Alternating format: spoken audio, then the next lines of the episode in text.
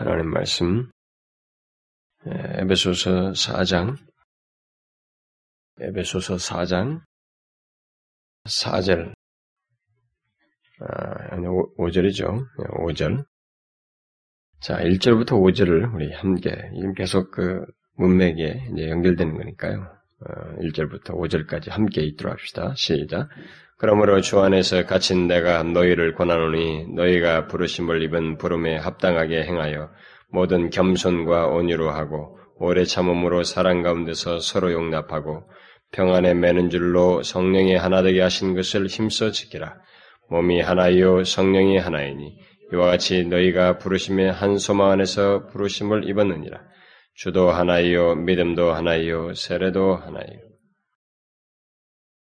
우리는 이 에베소서의 그 어, 전반적인 3장까지의 교리 그 내용에 이어서 실천적인 내용으로 들어와 있습니다. 그러니까 앞에서 해당하는 그런 음, 사람, 그런 그리스도인들, 그래서 결국 주 안에서 이렇게 부르심을 입은 그 자들에게는 합당한 삶이 있다라고 하면서 그런 실천적인 삶으로 이제 넘어왔어요 사장에서. 제가 여러분들에게 이게 자꾸 상기시키는 것은 우리가 이런 문맥을 항상 기억해야 되고, 여러분들은 제가 상기시키는 걸 통해서 그나마 우리의 그 모자라는 이 지각력을 조금 도움을 입을 것입니다. 여러분이나 저나 뭐 그렇게 탁월한 지각력을 갖고 있지는 않다고 봐져요. 이 들어도 꼭또 적용하는 데는 퍼센테지가 더 낮죠. 어? 그렇기 때문에 자꾸 상기시키는 것입니다. 문맥을 생각하면서 그래서 그런 실천적인 내용으로 넘어와서 그런 실천적인 내용을 얘기하는데 그러면 부르심이 합당한 자로서의 삶이라는 것이 무엇이냐? 1절부터 이렇게 전체 서론을 얘기한 다음에 그것으로 부르심이 합당한 삶으로서 가장 먼저 말한 것은 교회와 관련된 삶을 얘기하고 있다. 근데 그것이 2절부터 16절까지라고요. 부르심이 합당한 자로서의 실천적인 삶의 가장 중요하고 우선적인 것으로서 이 얘기하는 것은 교회와의 관련돼요. 교회 안에서의 삶을 얘기하고 있다는 것. 그래서 교회 안에서의 실천적인 삶이라는 것이 부르심 받은 자에게 있어서 가장 중요한 삶이라는 거죠. 우선적이고 일차적인 삶이라는 거예요. 그걸 먼저 우리가 알아야 되는 것이고, 그 다음에 이제 그것과 관련해서 이제 구체적인 삶으로 또, 또 다른 이제 개별적인 많은 우리 삶에서 넓은 어, 포괄적인 삶으로 다 나아가는데, 자, 그런 이제 교회와 관련된 삶을 얘기하는 중에 이제 특별히 이제 2절과 3절에서 부르심에 합당한 자들에게 어떻게 부르심에 합당해 사느냐? 그러니까 모든 겸손과 온유로 하고 오래 참음으로 성 사랑 가운데 서로 용납하고 평안의 매는 주로 성령이 하나 된 것을 힘써 지키라. 어떻게? 그러면 또 이런 사항을 어, 성령이 하나 된 것을 이렇게 지킬 수 있는 근거가 뭐냔 말이에요. 왜? 왜 이렇게 우리는 해야 되는가? 또다시 교를 얘기하는 거예요. 실천적인 삶을 얘기하면서. 그래서 4절부터 6절에서 그 실천적인 삶, 이런 중대한 실천적인 삶을 얘기하면서 또다시 교류로 넘어와서 4절부터 6절에서 교리를 얘기해요. 삼위 하나님을 거론한다. 제가 얘기했죠? 우리들의 모든 삶은 교리의 뿔을 두고 있어야 된다. 교리의 뿔을 두고 있지 아니하는 삶이라고 하는 것은 그리스도인의 삶이라는 것은 사실상 있지 않고 제대로 된 삶이 될 수가 없다. 실천적인 삶을 얘기도 항상 교를, 교리를 뿌리를 두고 말을 하고 있다. 이게 계속되는 내용이에요. 그래서 우리가 이런 것에 대해서 어성하게 그냥 뭐 대충 어, 이런 것들을 생각하고 뭐 삶을 그냥 어떤 행동 단위로서 이렇게 말을 하고 인간의 결정권에 의해서 마치 우리의 의지에 모든 것이 달려 있는 그냥 이렇게만 말을 한다거나 그래서 어떤 행동 규범 몇 가지로서만 우리의 모든 그리스도인의 삶이 다 된 것처럼 이렇게 흘러가는 오늘날의 이런 풍조는 사실 성경으로부터 많이 벗어나 있는 거예요. 현대 추세적인 하나의 현상일 뿐인 것입니다. 분명히 바울은 이 실천적인 삶을 말하면서도 교류로 교리의 뿔을 두고 다시 얘기하고 있다.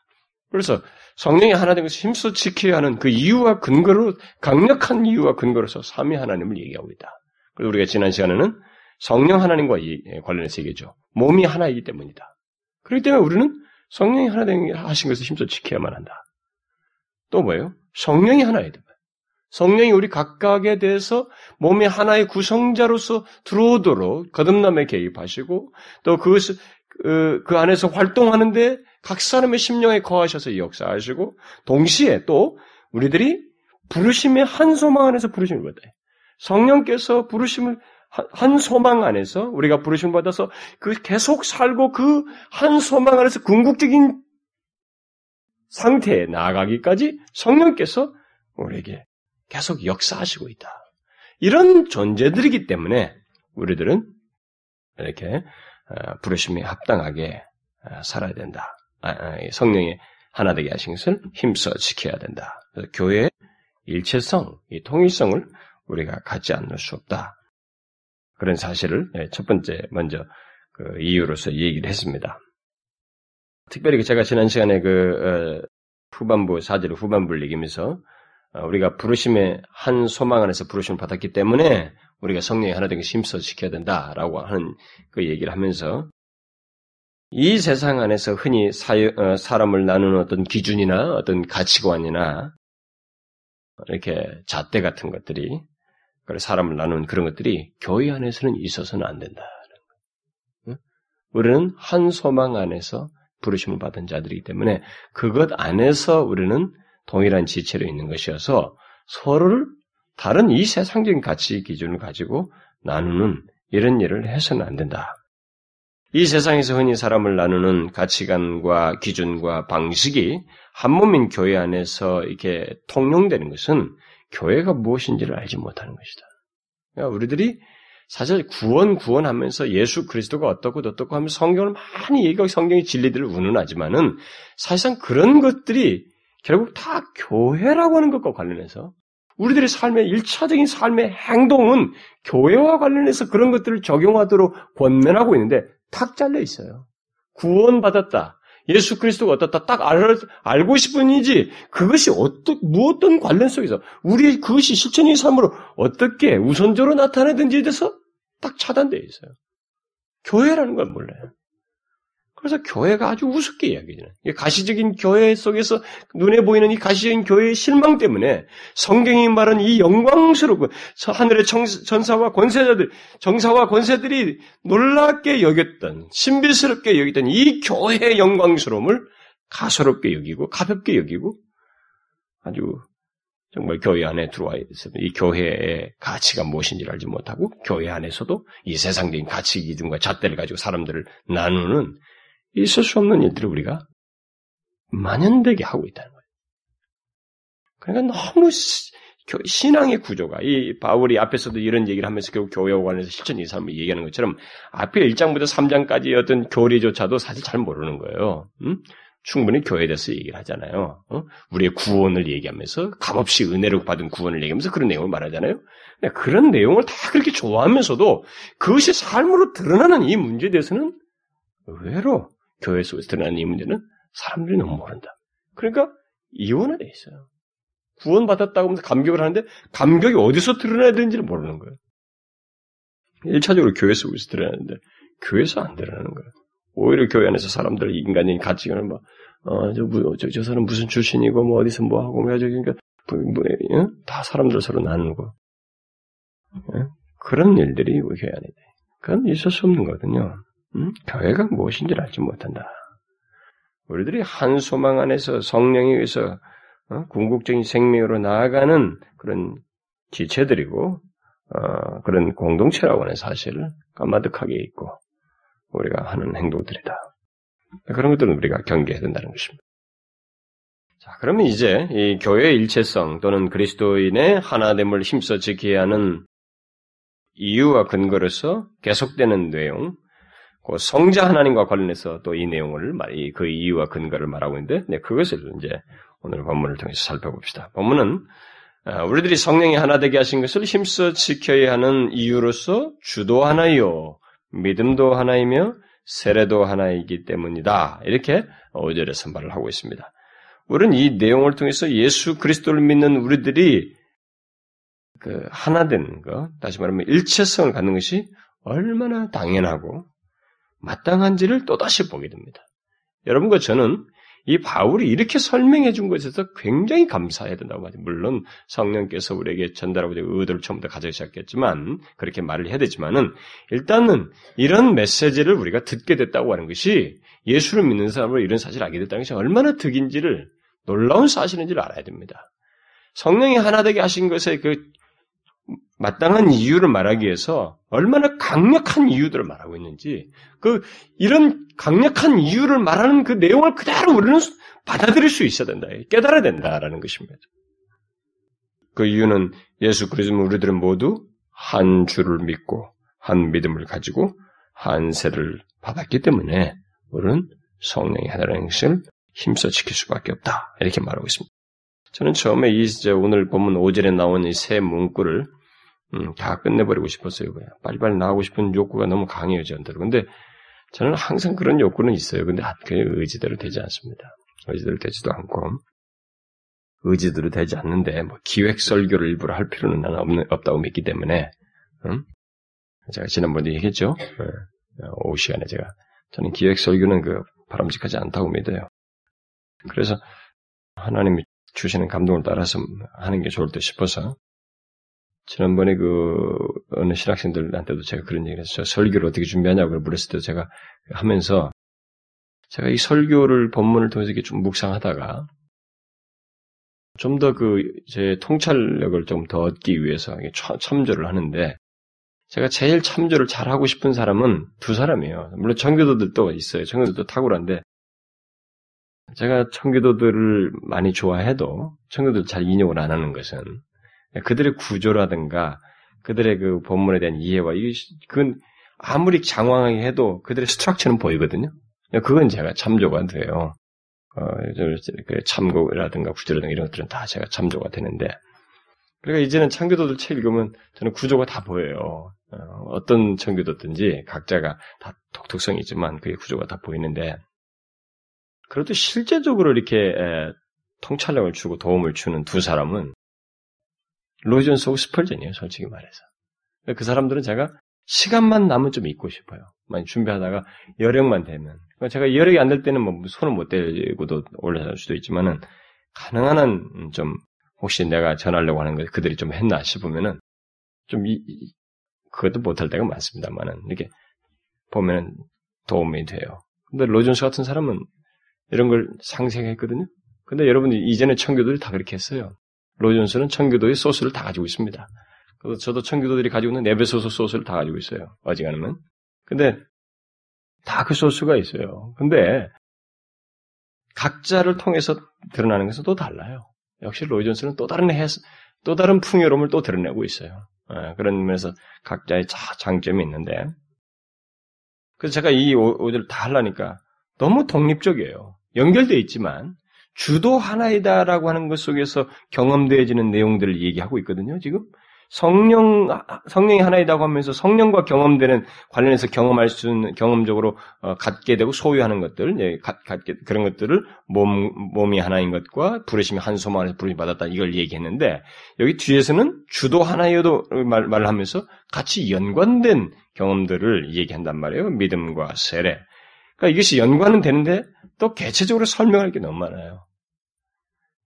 바울은 분명히 이것이 한 단어 자체들이 다 교리적인 내용을 얘기를 하고 있고 그거 안에서 결국 어떤 것을 우리에게 용기 갖도록 부추기려고 하냐면 성령이 하나 되게 하신 것을 힘써 지키는 것이 얼마나 마땅하고 강력한지 그러니까 우리들이 이 문제에서 굉장히 충격적으로 받아들인다는 거예요. 그러니까 교회라고 하는 것이 얼마나 중요한지를 우리 사실 에베소서에서 정확하게 알아야 돼요. 어, 물론 성경 전체 속에서 우리가 그런 진리를 어, 우리가 보게 되지만은 이건 점진성을 갖고 있어서 보게 됩니다만은 교회의 영광스러움과 함께 이 영광스러운 교회가 교회다운 모습으로 이 비, 불완전한 지체들이 일단 가시적인 공동체 안에서 있지만은 그 안에서도 결국 교회의 이 영광스러운 모습, 성령이 하나 되게 하신 것을 힘써 지키는 이 모습이 하나됨을 갖는 것이 얼마나 중요한지를 이런 교리적 설명을 통해서 우리가 알아야 된다는 거예요. 그것을 강력하게 설명하기 위해서 성령이 하나이다, 몸도 하나이다 이렇게 말하면서도 주도 하나이다 이해하고 또 믿음도 하나이다. 믿음도 하나이기 때문에 우리는 그렇게 돼봐요. 세례도 그렇다. 다 똑같은 세례를 받았단 말이에요. 예수 안에서 그렇게 이게 그렇기 때문에 우리들은 이 내용들을 좀 더 개별적으로 살피는 것이 결국은 앞에서 말하고자 하는 이런 그 성령이 하나 되게 하시는 힘써 지켜야 하는 이 당위성을 말하는 그 내용에 우리가 많이 상세히 깊이 알면 알수록 더 유익을 얻는 것이기 때문에 그런 맥락에서 살피는 게 가능하다면 뭐 다 좀 더 상세히 살펴보는 게 좋다고 생각이 됩니다.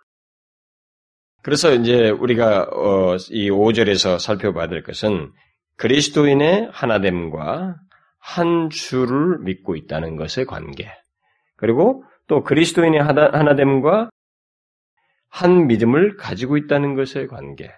또 그리스도인의 하나됨과 한세를 받았다는 것의 관계 속에서 어, 우리가 이, 설, 이 본문을 이해하면 어, 훨씬 이제 바울이 여기서 우리에게 구체적으로 말하려고 하는 그 메시지를 듣게 되리라고 봐집니다. 그러면 먼저 그 중에서 그리스도인의 하나됨, 그 성령의 하나 되게 하신 것을 힘써 지키는 것과 우리가 한 주를 믿고 있는 것의 관계를 이제 오늘 살펴보면 좋겠어요. 왜 우리들이 평안에 매는 줄로 성령이 하나 되게 하신 것을 힘써 지켜야 하는가? 본문에서 바울은 먼저 우리들의 주가 한 분이시기 때문이다. 만약에 우리들이 성령이 하나 되게 하신 것을 힘써 지키지 못하는 어떤 모습을 우리가 일시적으로든 연약해서든 어떤 식으로든 드러낸다면 그런 데서 우리가 어떤 것을 이렇게 역류하거나 문제성을 갖냐면 우리들이 각자가 믿고 있는 주가 동일한 주요, 한 주라고 하는 사실에 대해서 뭔가 이해가 결핍되거나 모순을 갖고 있는 거예요. 문제를 갖고 있다고 하는 것이에요. 그래서 여기서 바울은 얘기, 우리들에게 주가 한 분이시기 때문에 우리들은 평안에 매는 줄로 성령이 하나 된 것을 힘써 지켜야 된다. 얼마나 강력해요? 이유가 얼마나 강력합니까? 뭐 더 이상 뭐 다른 설명할 수가 없어요. 이 사실만으로도 우리는 교회 안에서 지체들 사이에서 어찌하든지 나누는 것과 이 분열이 있어서는 안 된다는 거예요. 우리들이 성령이 하나 되게 하신 것을 힘써 지키지 않을 수 없는 이유로서 바울이 먼저 한 성령에 의해 한 몸이 되었기 때문이라고 말한 다음에 이어서 우리들의 주가 한 분이시기 때문이다 이렇게 말을 하는데 이 이유들이 너무너무 강력하거든요. 그러니까 예수 믿는 사람들이 실제 현실 속에서 문제가 있는 것은 이런 강력한 이유들에 대해서 알지 못하거나 소유하지 못했거나 뭔가 그것에 대해서 이해를 갖고 있지 않는 거예요. 그리고 의식하지 않고 적용하지 않고 망각하고 있거나 뭐 이런 이유들이 있기 때문에 그럴 거예요. 분명히 바울은 그러지 않을 수 없는 강력한 이유를 여기서 말을 해주고 있습니다. 그리스도인들은 모두 한 주를 믿고 있습니다. 우리들은 모두 한 주를 믿고 있어요. 그리고 한 주의 통제 아래서 또 그분의 한 주 예수 그리스도의 리드 아래서 우리는 복종하고 교제를 하고 있습니다. 그래서 바울은 다른 곳에서 주님을 우리 그리스도인들 곧 교회의 머리이다라고 말을 했습니다. 에베소서 그 1장에도 어, 그 말이 나옵니다만은 어, 여러분 골로새서 그 1장에 더 좀더 더, 어, 유용한 표현이 나오죠. 골로새 1장에서 그는 몸인 교회의 머리라 그가 근본이요 죽은 자들 가운데서 먼저 나신 자니 이는 친히 만물의 으뜸이 되려 하시며 하십니다. 이렇게 말했어요. 그리고 이 에베소서 뒤에 4장에서도 보면은 그는 머리니 곧 그리스도라 그에게서 온몸이 각 마디를 통하여 도움을 입음으로 연락하고 상합하여 각 지체의 분량대로 역사하여 그 몸을 자라게 하며 사랑 안에서 스스로 세우느니라 이렇게 말했어요. 바로 이런 사실 때문에 그리스도인의 하나됨, 곧 교회의 일체성과 통일성을 말하면서 주도 하나이다라는 사실을 말을 하고 있는 거예요. 그리스도께서 머리가 돼서 이렇게 일체성을 모든 그에게 속한 자들이 다 일체성을 갖고 통일성을 갖고 있기 때문에 여기서 교회 안에서 성령의 하나 되게 하심을 흔들거나 이것을 망각한 행동들이 사실상 교회 안에서는 제거되어야 된다. 용납돼서는 안 된다고 하는 강력한 이유를 말하는 거예요. 그래서 우리는 저는 이런 예배소설을 자꾸 이렇게 상세히 살피면서 자꾸 생각하는 것은 저도 더 깊이 이전에 알지 못했다고 하는 것도 발견하게 되지만은 확실히 교회는 성도들은 하나님의 진리를 체계적으로 교리를 깊이 깊이 알아야 돼요. 그게 기본이. 그 기본이 없으면 그 기본이 안 된 상태에서 뭐가 아무리 날뛰고 여기서 뭐 봉사를 잘하고 방방 뜨고 말이죠. 사람들 뭐 그게 뭡니까? 저 봉사 열심히 해도 못 믿어요. 정말로 못 믿어. 믿을 수가 없어. 깊이가 안 생기는 거예요. 그 삶의 뿌리가 의심이스러워요. 봐요. 바울이 지금 실천적인 삶을 위해서 강력한 이유를 얘기하거든요. 그러니까 이런 강력한 이유를 알아야 된다는 거예요, 우리가. 이것을 알고 해야 된다는 거죠. 그래서 우리가 사실 교회 안에서 지체들 사이에서 문제가 생길 때마다 다른 사람들과 관계 속에서 관계를 갖는 데 있어서 내게 무슨 문제가 야기되면 감정적이든 온유와 겸손으로 하지 못하고 어떤 다른 삐뚤어진 마음에서 관계를 갖고 사는 뒤처리는 문제가 내 안에서 생긴다면 우리는 이 4절부터 6절을 암송해야 되는 거예요. 스스로에게. 어? 몸이 하나예요. 성령이 하나이니. 주도 하나이고. 한 소망 안에서 부르심을 받았으니. 이렇게 우리는 암송해야 된다고요. 그렇게 암송함으로써 길은 내인데 그렇게 해서는 안 된다라고 하는 사실을 스스로에게 말을 해야만 하는 것입니다. 그래서 결국 여기서 바울은 이 주도 하나이다고 하는 사실을 통해서 이 교회의 일체성과 통일성을 말하는데 이 사실을 주도 하나이다라는 어, 이 얘기를 하기 위해서 사실 여러분과 제가 이 교회 안에 예수를 믿는 사람들의 주는 이제 오직 한 주이시죠. 이런 말에 대해서 너무 뻔하다라고 이렇게 생각하면 안 됩니다. 바울의 이런 얘기를 아, 뻔하다 이렇게 하면 안 돼요. 천만의 말씀이에요. 항상 진리는 실천적인 문제에서 이것이 적용되어지고 인정되느냐 하는 문제 때문에 대충 생각할 수 없어요. 알아도. 여러분, 교통사고 뭐 모르고 납니까? 알아도 나는 거예요, 여러분. 부주의함과, 어? 부주의함으로. 모두가 법을 다 지키고, 모두가 조심하고, 양보하고, 이렇게 다르면 안 생겨요. 근데 내, 내 실수에 의해서는 다른 사람이 술 먹고 법을 어기서 나한테 하든, 결국 누군가에 의해서든 알아도, 알고, 법을 알고 있음에도 불구하고 부주의해서 일어나는 일이에요. 그러니까 우리들에게 있어서 모든 것이 다 실수로 생기는. 그래서 여기서 주도 하나이다라고 하는 것은 분명히 우리들은 여러 주를 두고 있지 않아요. 오직 한 주를 두고 있다는 거죠. 따라서 우리는 우리 주님의 이 하나, 우리 주께서 하나이시다고 하는 것을 결국 우리에게 우리의 하나 성령의 하나님의 힘써 지키는 강력한 근거로서 바울이 제시하고 있는 것이 어떤 면에서 그런지 이 주가 하나이다고 하는 것의 내용을 좀 더 설명할 필요가 있겠어요. 여러분 우리 주께서 주님이 여기서 어, 한 주이시다 우리 우리에게 주가 하나이다라고 말할 때 그것을 설명해서 주로 우리가 뭘 생각할 수 있을까요? 한 주 되시는 분에 대해서 여러분들이 우리와 그분과 우리와 관계를 말하기 위해서 그에게만 있는 어? 독특한 사실로서 말할 수 있는 게 뭘까요? 그것은 예수 그리스도의 독특한 위격 그리고 그의 사역입니다. 여러분과 저는 뻔히 안다고 생각할지 모르겠어요. 교회에 있는 많은 사람들이 주께서 하나이시다라고 하는 이 사실에서 우리는 뭐 대체적으로 다 알고 있어서 큰 문제가 되지 않습니다만 제가 이 두 가지 사진을 좀 더 뒤에 하고 어, 한 가지 먼저 언급할 게 있어요. 저는 이 시대에 지금 가장 큰 신학계 흐름에서나 그리고 심지어 교회 안에서 성도들에게까지 신앙적인 삶에까지 영향을 해악스러운 영향을 미치는 한 가지 무서운 그 사조라고 사상이 어, 종교다원주의라고 생각하거든요. 근데 이것이 사실은 어, 서구는 좀 더 일찍 빨라졌어요. 근데 이게 거의 대중적으로 서서히 두고 있어요. 근데 이게 저는 의외로 호소력이 없을 것이다라고 생각하는데 점점 있어지고 있어요. 근데 그렇게 되는 이유가 왜 그것이 가능한가라는 문제는 결국 주도 하나요. 이거 모르는 거 아니거든요. 예수 그리스도 우리에게 구세주가 한 분이시다. 이거 모르는 게 아니란 말이에요. 그런데 이것이 자꾸 영향력을 미친단 말이에요. 그래서 뭐, 이, 저기, 우리나라에도 매, 옛날에만 해도 뭐 몇 년 전만 해도 그런 게 없었는데, 우리는 이제 그, 석가모니 그, 어, 출생일 때, 이 기독교에서 뭐 대표가, KCC 대표가, 대자 대비 뭐 하신 분도 뭐, 뭘 탄생을 축하하며, 어쩌면, 아, 그 안에서 우리가 하나이다. 이런 표현들을 써서 저쪽을 축전하는. 그러니까 이제 또 이쪽도 성탄절 때 또 해줘요. 예, 서로 이제 좋은 외면상의 좋은 관계를 갖고 간다. 그렇게 하는데 그걸 하는 때에 이 주장자들의 대부분의 사람들이 종교 다원주의를 갖고 있거든요. 어디든 간 어디든지 다 구원을 받는 길이다. 다 구원자다. 이렇게 갖고 있단 말이에요. 근데 이것이 이제 공식적으로 드러나도 제재를 하지 않고 문제는 지난번 제가 서울시장 사건 얘기했었죠? 어? 서울시장이 어디 가서 했던 거 전문의들이 말한 거요.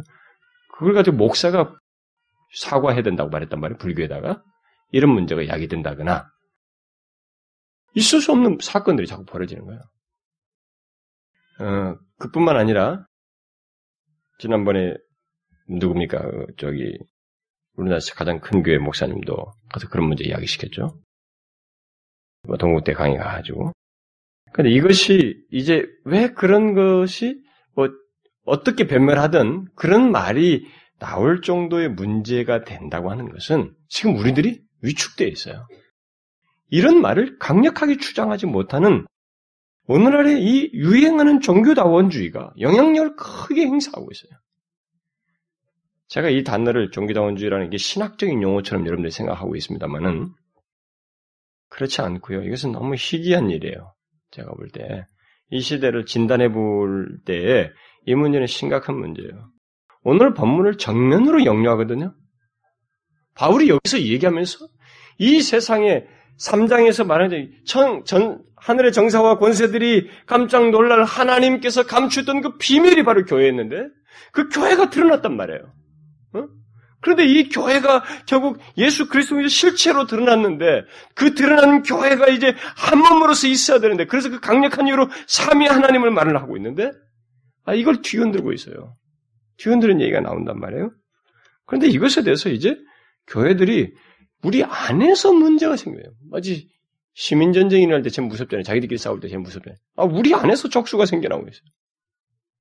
우리에게 오직 한 주만 있다는 사실을 이렇게 거부하고 이것을 이렇게 이 주장을 이렇게 좀 쉬쉬하고 말해 좀 자제하는 이런 분위기가 종교다운주의 영향 아래서 한국 교회에 서서히 영향을 미치죠. 뭐 유럽은 이미 심한데 예, 우리한테 지금 공공연하게 있어요. 우리나라는 그래도 이게 뜨거운 나라인데 어디 가더라도 아직까지는 그런데 그런 음, 모습이 지금 보이십니다. 그러니까 종교다원주의는 여러 구원자가 있을 수 있다고 말함으로써 사실상 여러 주가 있다는 것을 말하고 있거든요. 그 주장으로 인해서 결국 사람들이 나뉘고 있어요. 오늘 본문이 그대로 역류하는 거예요. 여기서 나뉘어지지 안 된다거든, 교회는. 근데 그 주장을 함으로써 사람을 나누는 일을 하고 있어요. 같은 소위 교회 안에 있다고 하는 사람들 사이에 서로를 나누는 일을 하고 있습니다. 그래서 예수만이 어, 오직 유일한 구주시라는 것을 공개적으로 말하는 것을 신학자들이나 이 심지어 목사들이 문제시하고 그런 것들을 사과를 요구하고 사람들도 그런 얘기를 하면 융통성이 없는 사람인 것처럼 여겨지는 현실로 점점 되어가고 있어요. 왜 이런 일이 생기는가? 바로 주도 하나이라는 사실을 저버림으로써요. 이 사실을 머릿속으로 인정하고 많이 들어서 알지는 모르지만 신앙적으로 삶으로 인정을 하네요. 지금 실천적인 삶을 얘기하면서 이 얘기를 하고 있어요. 우리는 잘 알아야 됩니다. 지금 교리를 단순 교리로 얘기하는 게 아니고 실천적인 삶을 얘기하면서 그리스도인의 삶을 얘기하면서 주도 하나이다고 하는 것을 연관지어서 말하고 있다는 것을 우리가 알아야 됩니다. 그런데 이 주도 하나이다고 하는 사실을 알고 있지만 실전적인 삶에 영향을 안 미치고 있단 말이에요. 오히려 자제하고 있다고요. 이 시대가. 아, 이게 정말 재밌는 일이에요. 한 주를 믿고 있는 우리들은 본질상 나눌 수가 없거든요. 나눌 수가 없어요. 어떤 식으로든 나뉘어서도 안 되고요. 나눌 수가 없습니다. 오히려 그 사실 때문에 곧 한 주를 믿고 있기 때문에 우리는 성령이 하나 되신 하신 것을 힘써 지켜야만 하고 또 지켜야 어? 그렇게 역사될 것입니다. 아, 이 사실을 우리가 실제적으로 어, 믿고 적용하며 살지 않는다면은 망각한다면 이제 혼란 이야기 되죠. 지금 같은 종교다원주도 태동되고 종교다원주의 영향을 안 받아도 교회 안에서 이 사실을 망각하고 사람을 대하고 교회 생활을 하게 되면 우리들은 나뉘게 돼요. 사람을 분열시킨단 말이에요. 이런 일이 생긴다. 그러니까 굉장히 실전적인 문제예요. 그러니까 제가 좀더더 설명하겠습니다만 이 주도 하나이다는 거 사실 외에 중간 단계다도 아무도 없어야 되는 거예요, 사실. 응? 옛날에 로, 마 카톨릭은 사제들이 중간 단계에 있었거든요.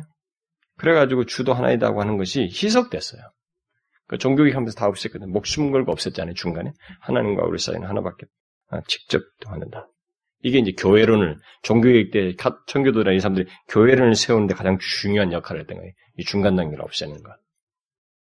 근데 이제 우리들이 은근히 또다시 그런 일을 하고 있어요.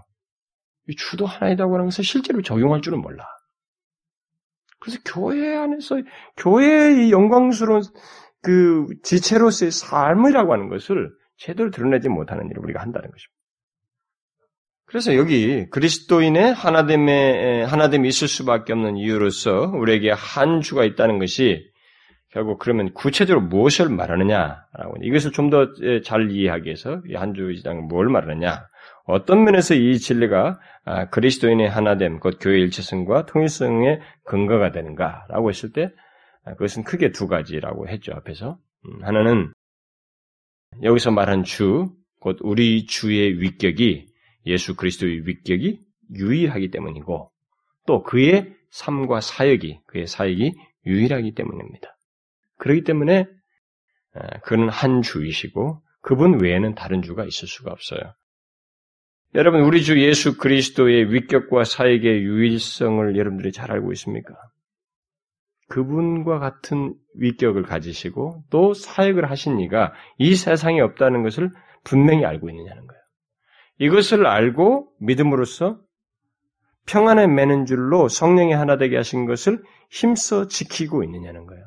이 사실의 근거에서 이것이 자신을 움직여서 역사되어서 자신이 성령이 하나 되게 하신 것을 힘써 지키고 있느냐는 거예요. 그러니까 우리들의 행동의 뿌리가 뭐냐는 거예요. 주가 하나이기 때문에 우리가 믿는 주께서 유일한 위격을 가지시고 그가 우리를 위해서 유일한 사역을 하신 분이시기 때문에 그런 이는 다른 이가 없기 때문에 그것이 나에게 내가 믿는 분이 그런 사실이라는 사실 사실 때문에 자기가 교회 안에서 다른 지체들 대하는 데 있어서 흔들림이 없이 하나 되게 힘써 지키는 그런 모습을 갖게 되느냐 이거예요. 바울이 여기서 슬친이 말하면서 이 교리를 말하는 것을 제가 자꾸 여러분들이 적용하도록 권면하는 거예요. 그러한지. 네? 그러니까 여러분들과 제가 항상 우리가 이제 에베소 후반부에 갔으니까 이제부터는 재밌는 장면을 많이 내용들을 접하거든요. 우리는 많이 생각해야 될 거예요. 내가 도대체 어디에 뿔을 두고 행동하고 있냐. 저 사람이 말할 때 뭐 어디에 뿔을 두고 말을 하느냐. 하고 싶은 말 다 있어요. 근데 이것이 이런 실천적인 행동이 어디에 뿔을 두느냐는 거예요. 세상적인 가치관, 남들 얘기, 배운 거, 문학, 사상, 진리인가 말이에요. 하나님의 진리에 된다. 결이 주가 하나이기 때문이다. 이것을 위해서 그 주가 하나인 것에 대해서 설명하죠. 먼저 두 가지인데 첫 번째를 먼저 얘기해 봅시다. 우리 주 예수 그리스도의 유일한 위격에 대해서 여러분 말해 보십시오. 여러분 예수 그리스도의 위격의 특징이 뭡니까? 예수 그리스도의 위격의 특징이 뭐예요? 그 유일한 분인데 그분만이 이 세상에 그런 분이 없어요. 어? 그분만 가지고 있는 위격이 있단 말이에요. 그게 뭐예요? 어떤 특징이에요? 응? 예수님만 가지고 계신 위격의 특성이 있잖아. 예? 그러죠. 신이면서 하나님이시면서 동시에 인간이신 거예요. 여기서 주가 하나이라고 할때 여기에 생각해야 할 첫 번째 내용은 바로 그의 위격이에요. 그런 이가 없는 거예요. 완전한 인간이면서 동시에 완전한 하나님이시고 이 세상이 그러한 존재를 지금까지 이 세상에서 그런 존재를 어, 예수 그리스도 외에 가져보지 못했습니다. 있지 않죠. 그 전에도 없었고 지금도 없고 앞으로도 없을 얘기입니다. 우리 주님은 하늘로부터 이 땅에 오신 분이에요. 어? 그래서 육신을 입고 완전한 하나님이시면서 동시에 완전한 인간의 모습을 가지고 이 땅의 삶을 사셨던 거예요.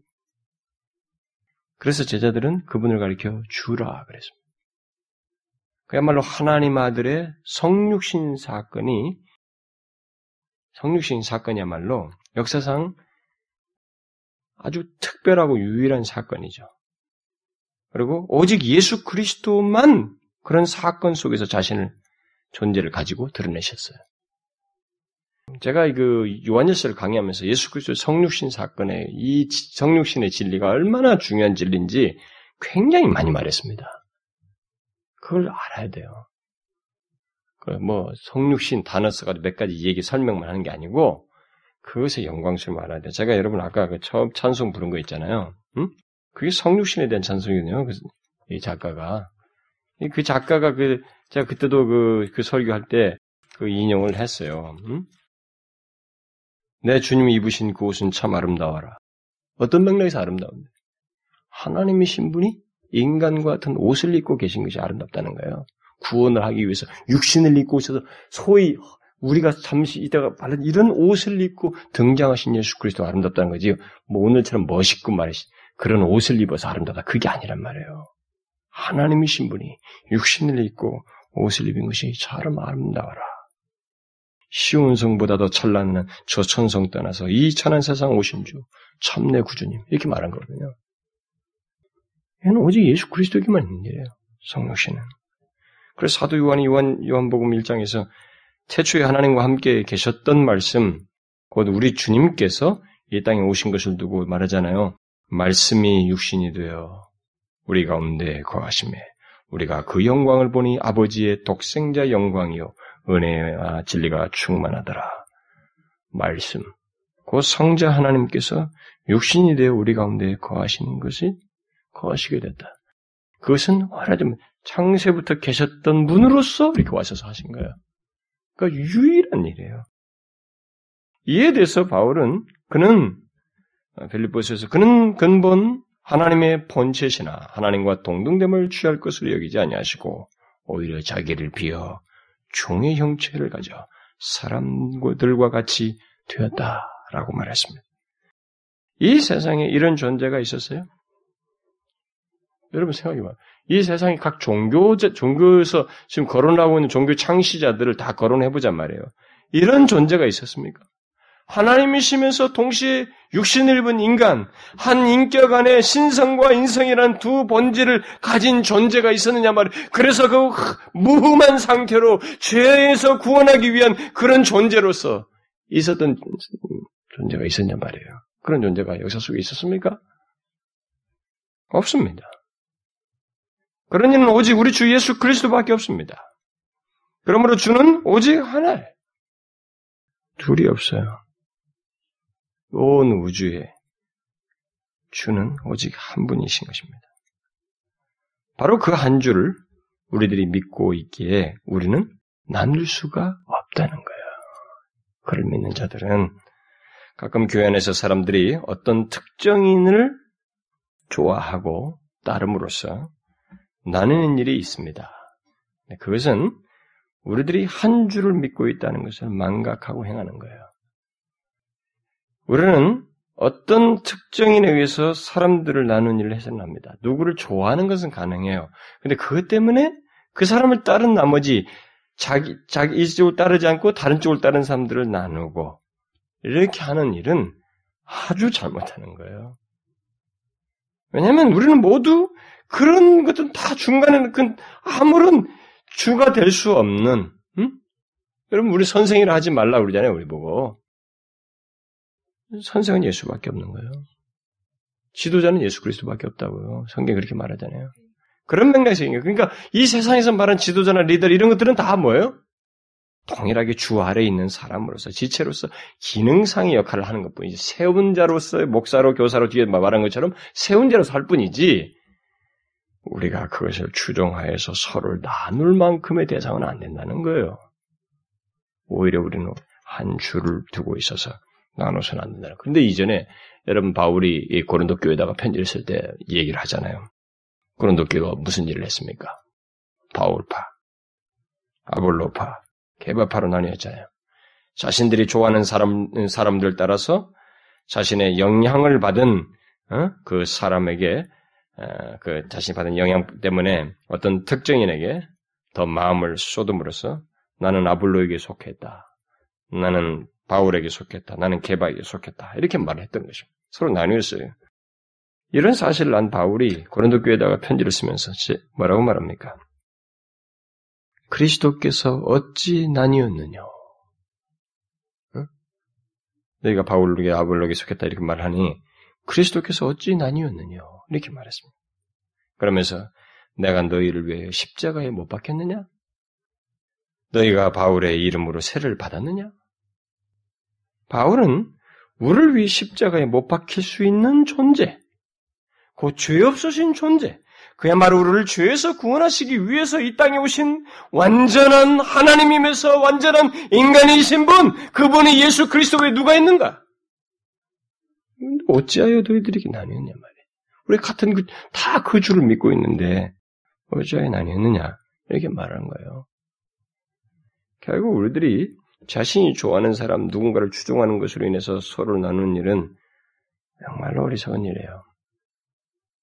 그러나 요즘 우리들의 현실을 보게 되면 특정한 목사를 추종하여서 그 목사의 가르침 외에는 모두 믿을 수 없는 듯이 무슨 목사파에 다 나뉘어서 결국 무슨 교회라기보다는 무슨 목사가 있는 교회 해가지고 그 목사의 추종 세력들로 다 나뉘는 것 같은 기분이에요. 그 제가 이 시대를 춘추 전국 시대라고 하는 거예요. 응? 아 목사들이 다 영웅이 돼가지고 그래서 목사가 들린 사람들도 자기도 영웅이 되려고 하는 거예요. 하나님 영광을 위해서 죽으려고는 안 하고 다 영웅 되려고 한다. 이게 참 희귀한 일이에요, 정말. 그래서 은근히 목사의 자기 그런 자기가 추종하는 그 목사님의 가르침을 받은 자기와 그런 가르침을 알지 못하는 다른 교인들은 뭐 바보 멍충인 줄 알고 말이죠. 이제 자기들 서로 나누는 이런 일도 우리끼리 서로 한단 말이에요. 한국계 얼마나 비일비재합니까? 나름대로 뛰고 난 목사들이 많은 이 서울에서 더 심하죠. 특히 자기 교회 목사의 그 가르침만이 최고로 여기고 또 다른 교 어, 여기면서 다른 교회 성도들은 아무것도 여기는 이런 모습들이 저는 공공연하게 행해지는 것이 아주 안 좋아요. 정말로 뭐 어떻게 예수를 믿고 있는지 어? 우리가 너무 진리를 모르지 않는가? 교회가 무엇인지를 모르고 있지 않는가? 예, 이런 의문이 생기는 거예요. 저는 어떤 사람이 자기 교회 목사만이 참종이고 뭐 최고의 설교자이고 참된 진리를 가르친 자라고 하면서 막 자기 교회 뭐 어?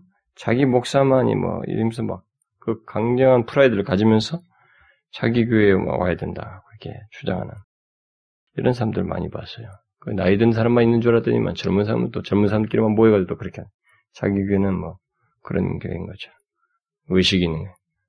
제가 항상 얘기하지만 여러분 기, 독교는 의식으로 사는 교, 저, 기독교가 아닙니다. 기독교는 복음 안에서 죽는 교회예요. 죽는 종교입니다. 어? 뭐 의식 가지고 하면 혼자 잘난 체밖에 못하는 거예요. 이렇게 서로를 나누는 것은 희한해요. 젊은이는 젊은이들끼리 한 군데 다 모여가지고 자기 교회가 와 있는 것처럼 나누고. 그 저는 우리 교회 젊은이만 다 있기를 바라진 않아요. 하나님 기적 균형이 있어서 교회의 온전한 모습을 보이고 싶고 그렇게 되게 해주십시오. 제가 직접 개입하고 싶은 문제가 나이 든 사람과 젊은 사람 사이 다 보여요. 그냥 조금씩 제가 인내해요. 어, 교회 안에서 다뤄져야 되니까. 어쨌든 다 한 공동체가 그리스도를 주로 해서 다스려지고 통제되어지는 것이 복이에요. 어? 그게 교회거든요. 그리고 그 과정 속에서 사람들이 다 변화돼요. 깨어지거든요. 인위적으로 깨어나게 할 수 없어요.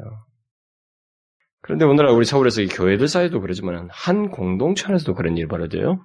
한 공동체 안에서 어떤 여러 목사를 두고 있는 그런 교회 안에서는 뭐 어떤 그 여러 목사를 두고 어떤 목사를 두고 또 뭐 구역장들끼리 또 성경 공부 리더들을 두고 서로를 각각을 추종하면서 서로가 나뉘어요. 응? 이, 이, 리더, 이 구역장, 뭐 이 목사, 뭐 여기 추종해 저쪽은 또 아니라고 서로들 나누. 바보 같은 일들을 우리가 하고 있습니다. 그런 모든 일들은 그야말로 교회가 무엇인지를 모르는 거예요. 우리들이 우리에게 한 주가 계시다고 하는 사실을 망각하는 거예요. 그건 나누는 문제가 아니에요. 좋아할 수는 있으나 나눌 문제가 아니에요. 서로를 나누는 그런 행동과 의식을 가져서는 안 되는 것입니다. 그런 자들을 가리켜서 바울이 그리스도께서 어찌 나뉘었느냐라고 말하고 있는 것입니다. 그것은 마치 그리스도를 나누는 것입니다. 또 성령이 하나 되게 하신 것을 힘써 지키지 않고 서로 나누는 것이 되는 것입니다.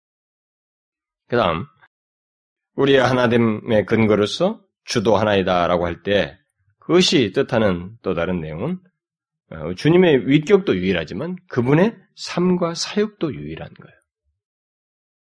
육신을 입고 오신 하나님의 아들 예수 그리스도의 사역은 유일한 사역입니다. 유사한 사역 둘이 아니에요. 하나님의 아들 예수 그리스도의 사역을 이 세상 사람들은 어, 그냥 그저 여러 성인들 중에 한, 한 음, 사람으로서 이렇게 생각하지만 그것은 예수 그리스도가 어떤 존재인지를 모르고 하는 소리예요. 그는 하나님으로서 육신을 입고 오셔서 죄인들을 죄에서 구원하시기 위해서 삶을 사셨고 사역을 행하신 분이에요.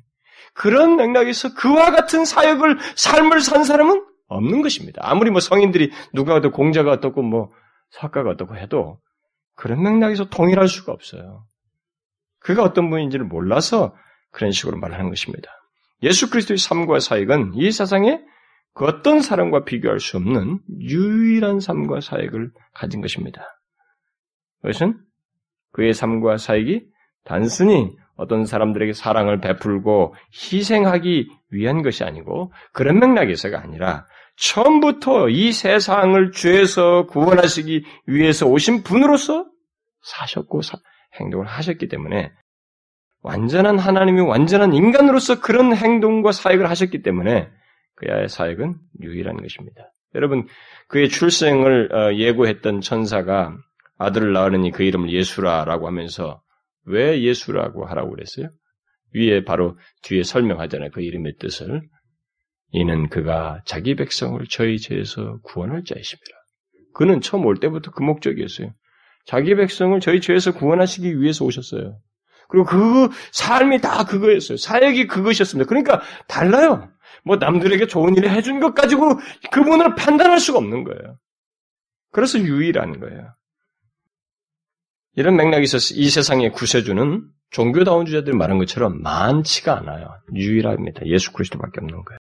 이 세상의 주는 오직 예수 그리스도밖에 없습니다. 여러분 사, 도 베드로가 그 사도행전에서 어, 설교하면서 그런 얘기 하잖아요. 응? 여러분 그 우리가 많이 읽는 차, 어, 구절입니다만 어, 한번 보세요. 여러분. 사도행전 그 4장을 보게 되면 사도행전 4장에 그 한번 같이 읽어봅시다. 10절 보세요. 응? 10절부터 사도행전 4장 10절부터 12절 다 같이 읽어봐요. 시작. 너희와 모든 이스라엘 백성들은 알라. 너희가 십자가에 못 박고 하나님이 죽은 자 가운데서 살리신 나사렛 예수 그리스도의 이름으로 이 사람이 건강하게 되어 너희 앞에 섰느니라. 이 예수는 너희 건축자들의 버린 돌로서 집 모퉁이의 머릿돌이 되었느니라. 다른 이로서는 구원을 얻을 수 없나니 천하 인간의 구원을 얻을 만한 다른 이름을 우리에게 주신 일이 없음이니라 하였더라. 그는 바로 여기 지금 사도 베드로는 이 한 주 예수 그리스도 유일한 천하의 예, 바로 이 일을 구원할 이는 이 이름밖에 없다라고 하면서 바로 이분을 얘기를 하면서 앞에 자기가 지금 여기서 말하는 이분을 앞에 오순절 성령 강림이 했을 때 그 2장에서는 누구든지 주의 이름을 부른 자는 구원을 얻으리라 이렇게 말했습니다. 원래 요엘세는 여호와의 이름이에요. 네, 딱 바꿨어요. 해석했어요. 그 여호와가 육신을 입고 오신 분으로 그 주라고 말했습니다. 주의 이름을 부른 자. 그러면서 바로 여기서 그 이름 외에는 다른 이름이 없다고 얘기하는 것입니다. 이, 그리고 뒤에 그 보면은 이스라엘 온 집이 온 집이 정령이 알지니 너희가 십자가에 못 박은 이 예수를 하나님이 주와 그리스도가 되게 하셨느니라 이렇게 말했어요. 주는 하나이다라고 하는 이 말 속에는 우리의 죄를 위해 십자가에 달려 죽으신 분은 오직 한 분이시다는 말이 어, 내포하고 있는 것입니다. 그런 사역을 할 수 있고 또 그런 사역을 감당할 수 있는 존재는 이 세상에 예수 외에는 없었어요. 예수 그리스도 외에는. 그렇죠? 우리가 역사를 아무리 성인들을 거론하는 몇몇 대성인, 뭐 5대 성인, 몇대 성인들 그들을 뽑아놓아도 그들에게서 이런 것을 볼 수가 없습니다. 이런 사역의 유일성, 유일한 이런 사역의 특성을 볼 수가 없어요. 이런 맥락에서 오늘날의 그 종교다원주의는 또 하나의 시대적인 산물이에요. 어? 시대적인 논리이고 이성의 산물인 것입니다. 인간이 만드는 논리예요. 그것은 우리를 죄에서 구원하실 수 있는 유일한 적격자, 곧 완전한 하나님이면서 동시에 완전한 인간으로서 십자가에서 죄를 대속하신 사역을 하신 그 예수 그리스도만이 구세주시고 주가 되신다고 하는 사실을 그들이 저버리고 있는 거예요. 주도 하나이도 하나이다라고 하는 이 사실을 그들이 지금 버리고 있어요. 이런 면에서 오늘날 그이 예, 많은 게 만연돼 가고 점점 더 확장해가는 이 종교다원주의는 사실 적그리스도적인 이론이라고 주장할 수밖에 없어요. 적그리스도적이에요. 마치 자신들이 종교다원주의자들이 제가 오늘 종교다원주의 이 말하는데 주도 하나이다라고 하나 주도 하나이다라는 이 주장은 종교다원주의 이런 것 정면으로 배치되는 내용이거든요. 그 말하지 않을 수가 없어요. 오늘 특별히. 근데 이 종교다원주의자들이 자신들이 굉장히 포용력 있는 것처럼 생각해요. 응? 마치 모든 종교는 다 하나로 통한다. 그러면서 마치 모든 종교를 포용하면 자신들이 대단히 포용, 포용적인 것처럼 생각하는데, 그리고 반대로 그, 그렇지 않고 여기 뭐지 사도행전 그런 말씀을 인용하는 사람들은 응? 오직 예수 그리스도로 말미암아서만 아버지께 올 수 있다라든가 뭐 이런 용어를 쓰면은 다 이 꽉 막힌 사람으로 생각을 해요. 그러니까 어, 무엇을 가지고 진리는 진리는 처음부터 포용성이 없어요 어떤 때는 진리는 진리 자체는 유일 유일 진리 자체는 유일한 거기 때문에 거기서 그것을 손상시켜가면서 다른 것을 할 수가 없어요 진리 자체는 그런데 자신들의 진리를 깨뜨리고 있으면서 그래서 어, 거역하고 있으면서 자신들의 융통성이라고 자꾸 생각해요. 저는 이 종교다원주의는 이, 시, 이 시대 사상의 하나의 그 패션에 불과하다고 믿어요. 근데 이 패션이 너무 강력해요. 너무 많은 사람들이 따르려고 해. 서서히 확장하고 있습니다. 왜냐하면 각 나라마다 토속 종교가 있거든요. 그리고 옆에서 들어왔던 뭐였든 간에 인간의 종교성을 자극하는 다른 종교적 성향들이, 내용들이 있거든요. 이것이 함께 수용되어지니까 어시구나 좋고 다 좋아하는 거예요. 일단 여기, 여가 제한되어지면 성경에서 말한 그 하나님 믿는 자들에게 있는 거룩한 삶이라는 것부터 자유로워져요. 그들은 크게 제약을 안 받습니다. 그래서 널널하게 예수를 믿을 수 있는 거예요. 아까 우리가 읽었던 그 사도행전 4장에서 아니, 사도행전 그 4장에서 그 어, 천하 인간의 구원 얻을 만한 다른 이름을 우리에게 주신 일이 없다 이렇게 말을 한 것을 성경의 어, 다른 번역은 두 번째 이름은 없다 이렇게 번역했어요. 다른 이름 없어요. 그래서 이 시대가 수많은 구원자들을 말하고 있습니다만은 그들 중에 하늘에서 내려온 존재 그리고 완전한 하나님이면서 동시에 육신을 입은 존재로서 죄를 대신 질 무흠한 존재 그런 최소의 기준만 가지고라도 찾아보면 없어요. 여러분 석가도 다 시인했잖아요 자기의 응? 홍자도 그렇고 죽음 앞에서 아니 무슨 누가 어디 이런 존재가 있냔 말이에요. 그런 이는 예수 그리스도밖에 없는 것입니다. 그래서 바울이 디모데전서에서 말하잖아요. 하나님은 한 분이시요 또 하나님과 사람 사이의 중보도 한 분이시니 곧 사람이신 예수 그리스도라. 그러면 우리에게 있어서 구세주는 오직 예수 그리스도밖에 없다는 것입니다. 그 외에 여러 종교 숭배자들은 인간들의 존경을 받고 나름대로 추앙을 받을 수는 있을지 몰라도 하나님과 우리 사이의 중재자는 될 수가 없어요. 완전한 하나님에서 완전한 인간도 죄를 짓지 않아, 죄를 대신 지지 않았기 때문에 우리의 죄를 그런 존재는 없습니다. 예수 그리스도 외에는 다른 이가 없어요. 영원히 없습니다. 이렇게 우리 주 예수 그리스도의 사역은 유일해요. 어, 남들에게 도와준 이 평범한 문제가 아니에요. 아주 유일합니다. 한 번밖에 없는 이 세상 공생의 사역에서 모든 것이 다 드러났어요. 그래서 예수 그리스도, 우리 주 예수 그리스도는 우리의 유일한 구세주, 유일한 주인 것입니다. 이것을 알게 된 바울은 헬라 철학의 지식을 가지고 있고 유대 전통, 유대 이 전통 속에서 율법에 정통한 사람이었음에도 불구하고 자기가 무엇밖에 알지 않기로 결심했다고 그래요? 예수 그리스도와 그의 십자가. 이렇게 얘기한 거예요. 그 예수 그리스도. 그분만이 자신을 죄에서 구원하시는 분이고 그 일을 실제로 하신 분이시기 때문에 그렇게 말한 것입니다.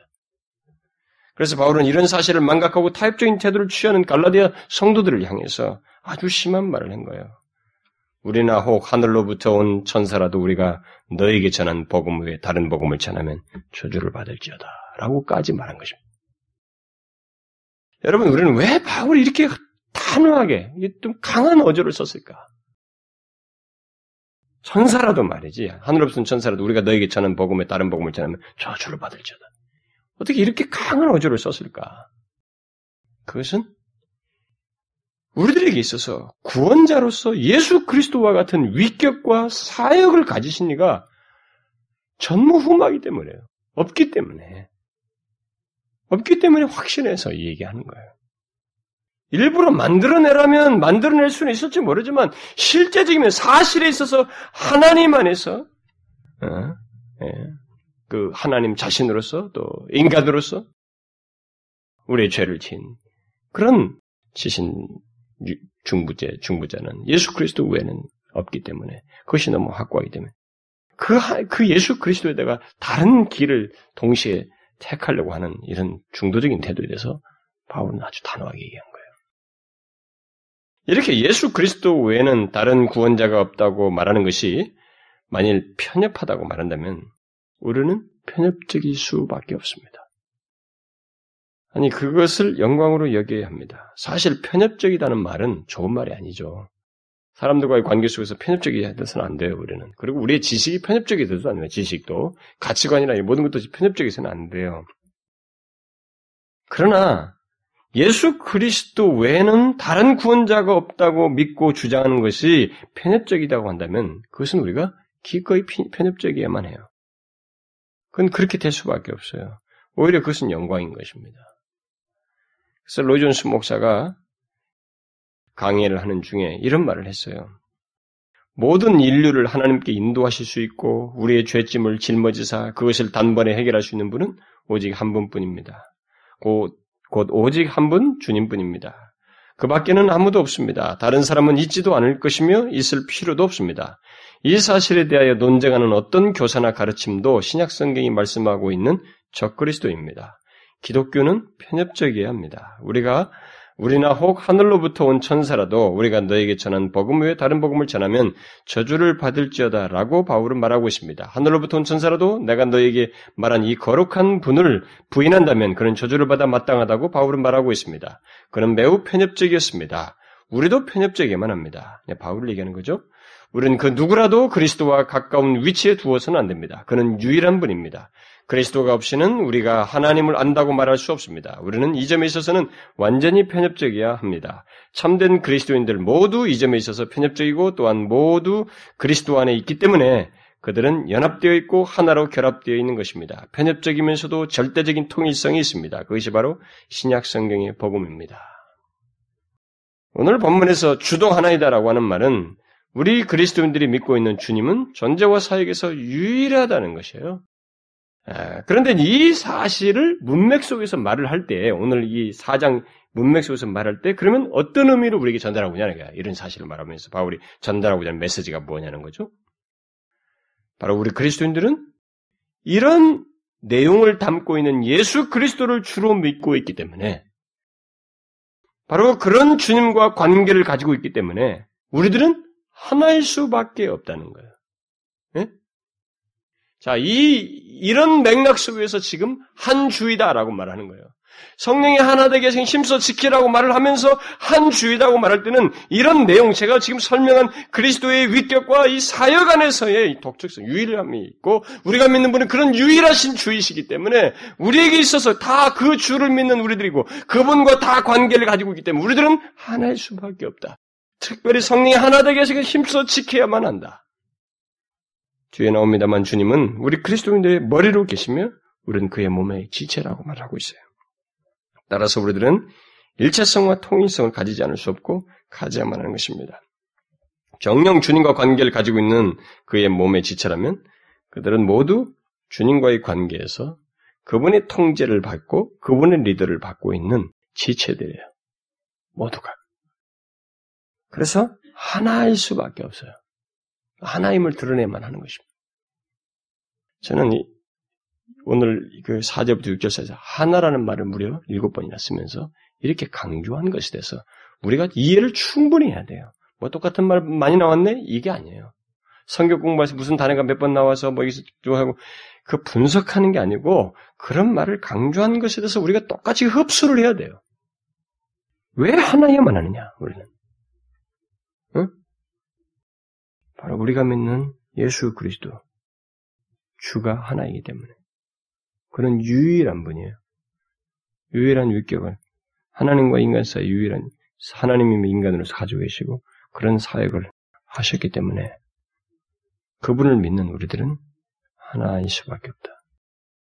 왜 이 하나를 말하기 위해서 이렇게 강력한 이유를 교리를 말하고 있을까? 여러분과 저의 행동을 움직이는 것은 어떤 행동을 하게 하는 규범적인 뭘 하라, 뭘 하라고 하는 이런 행동 가지고 우리 움직이게 할 수 없어요. 그것은 오래 가지 못합니다.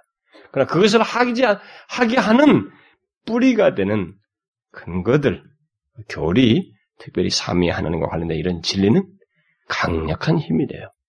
믿음 있는 사람에게 있어서. 그래서 바울은 성령이 하나 되게 힘써 지키라는 말과 함께 그것에 근거로 해서 삼위 하나님을 거론하는 거예요. 저는 너무 놀라워요, 그게. 응?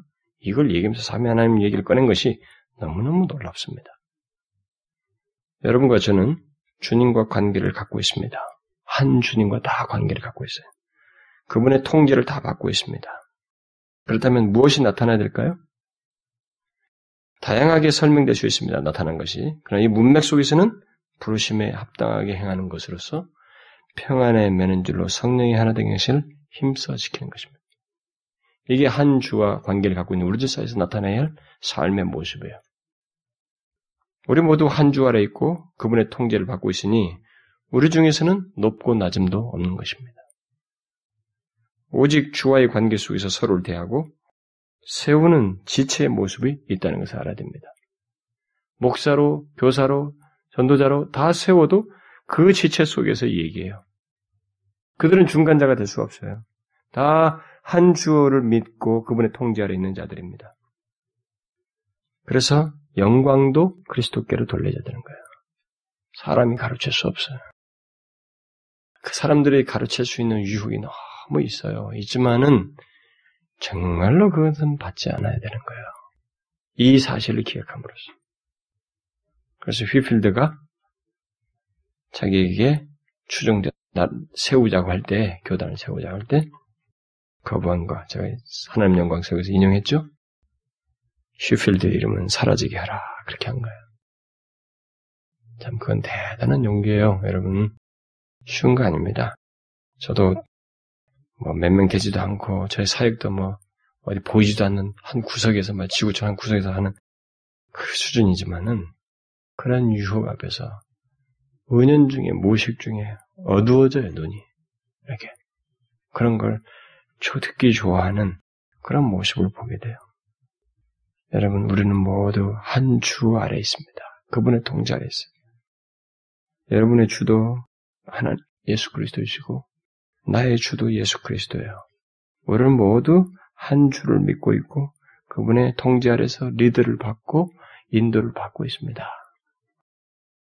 그래서 만일 우리가 나뉜다면 문제가 어디가 있겠어요? 우리들이 한 주 아래 있다고 하는 것, 그분의 가르침을 한 주의 가르침을 받고 있다는 것에 대해서 자기가 거부하고 있는 거예요. 한 주의 가르침을 억지로 받지 않거나 그 사실을 망각하거나 어쨌든 이 관계 속에서 문제가 있는 거예요.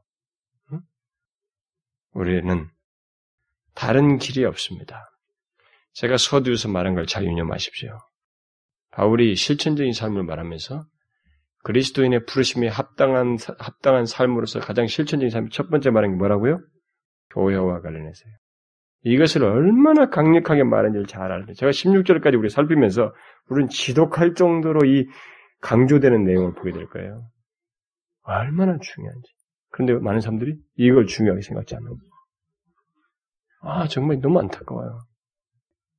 예배당에 왔다 그냥 가거나, 이 지체로서의 활동을 안 하고, 서로를 교제하지 않는 이 모습은 너무너무 안타까운 것입니다.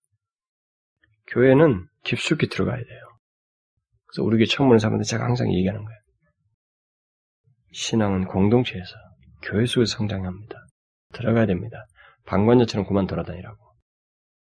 한 주 아래서 함께 통제를 받아야 돼요. 통제받으면서 감당할 것을 감당해야 돼요. 내 성질 다 부르지 말고 그분의 말씀에 통제를 받아서 상대를 대하고 온유와 겸손으로 평안에 매는 줄로 하나 되게 힘써 지키는 이런 시도와 행동을 해야 되는 거예요. 이런 작업 속에서 저 사람과 나 사이도 잘 다루어지고 그리스도가 높임을 받는 거예요. 이것을 잊지 말아야 됩니다. 교회는 영웅을 세우는 곳이 아닙니다. 머리 대신 그리스도를 높이는 곳이고 그분의 통제 아래서 그분을 따르고 그분을 영화롭게 하는 거예요. 하나님을 영화롭게 하는 것입니다. 이게 교회예요. 여기서 사람 영화롭게 하는 자리가 아니에요. 아, 그런 분위기는 더 이상 한국에 있어서는 안 되는 거예요. 여러분, 사람을 나눌 그런 유혹이 오거든 오늘 말씀을 유념하십시오. 지난주 말씀도 마찬가지입니다.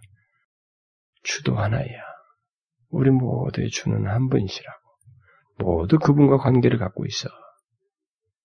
이 사실을 기억하고 서로를 대하란 말이에요. 아, 저 사람도 내가 믿는 주님과 똑같이 관계를 갖고 있다. 똑같이 통제를 받고 있는 사람. 다르게 보여요, 사람이. 지체들이 다르게 보여요. 기도합시다. 하나님 아버지, 감사합니다. 우리에게 그 유일한 주, 오직 한 분이신 주를 주시고 또 그분 아래서 그분과 관계를 갖고 그분 아래서 통제를 받고 인도를 받는 이런 복된 자리에 우리를 두신 것을 감사합니다. 하나님, 우리가 그런 서로가 한 주를 섬기고 그분의 통제를 받는 지체들인 것을 알고 높고 낮음을 따질 것이 아니라 서로가 그런 관계 속에서 한 몸이라고 하는 것을 알고 서로를 세우며 성령의 하나 되게 하신 것을 힘써 지키는 저희들 되게 해 주옵소서. 사람을 세상적인 시각으로 나누고 그런 잣대로 저들을 구분하서 구분함으로써 아, 이 일체성을 흔드는 그런 어리석은 일을 우리가 하지 않도록 도와주시옵소서. 아, 그래서 어쩌든지 몸된 교회 속에서 아, 주의 다스리심이 분명하게 드러나고 주님이 영광받는 일이 있기를 소원합니다. 간절히 구하며 우리 주 예수 그리스도의 이름으로 기도하옵나이다. 아멘.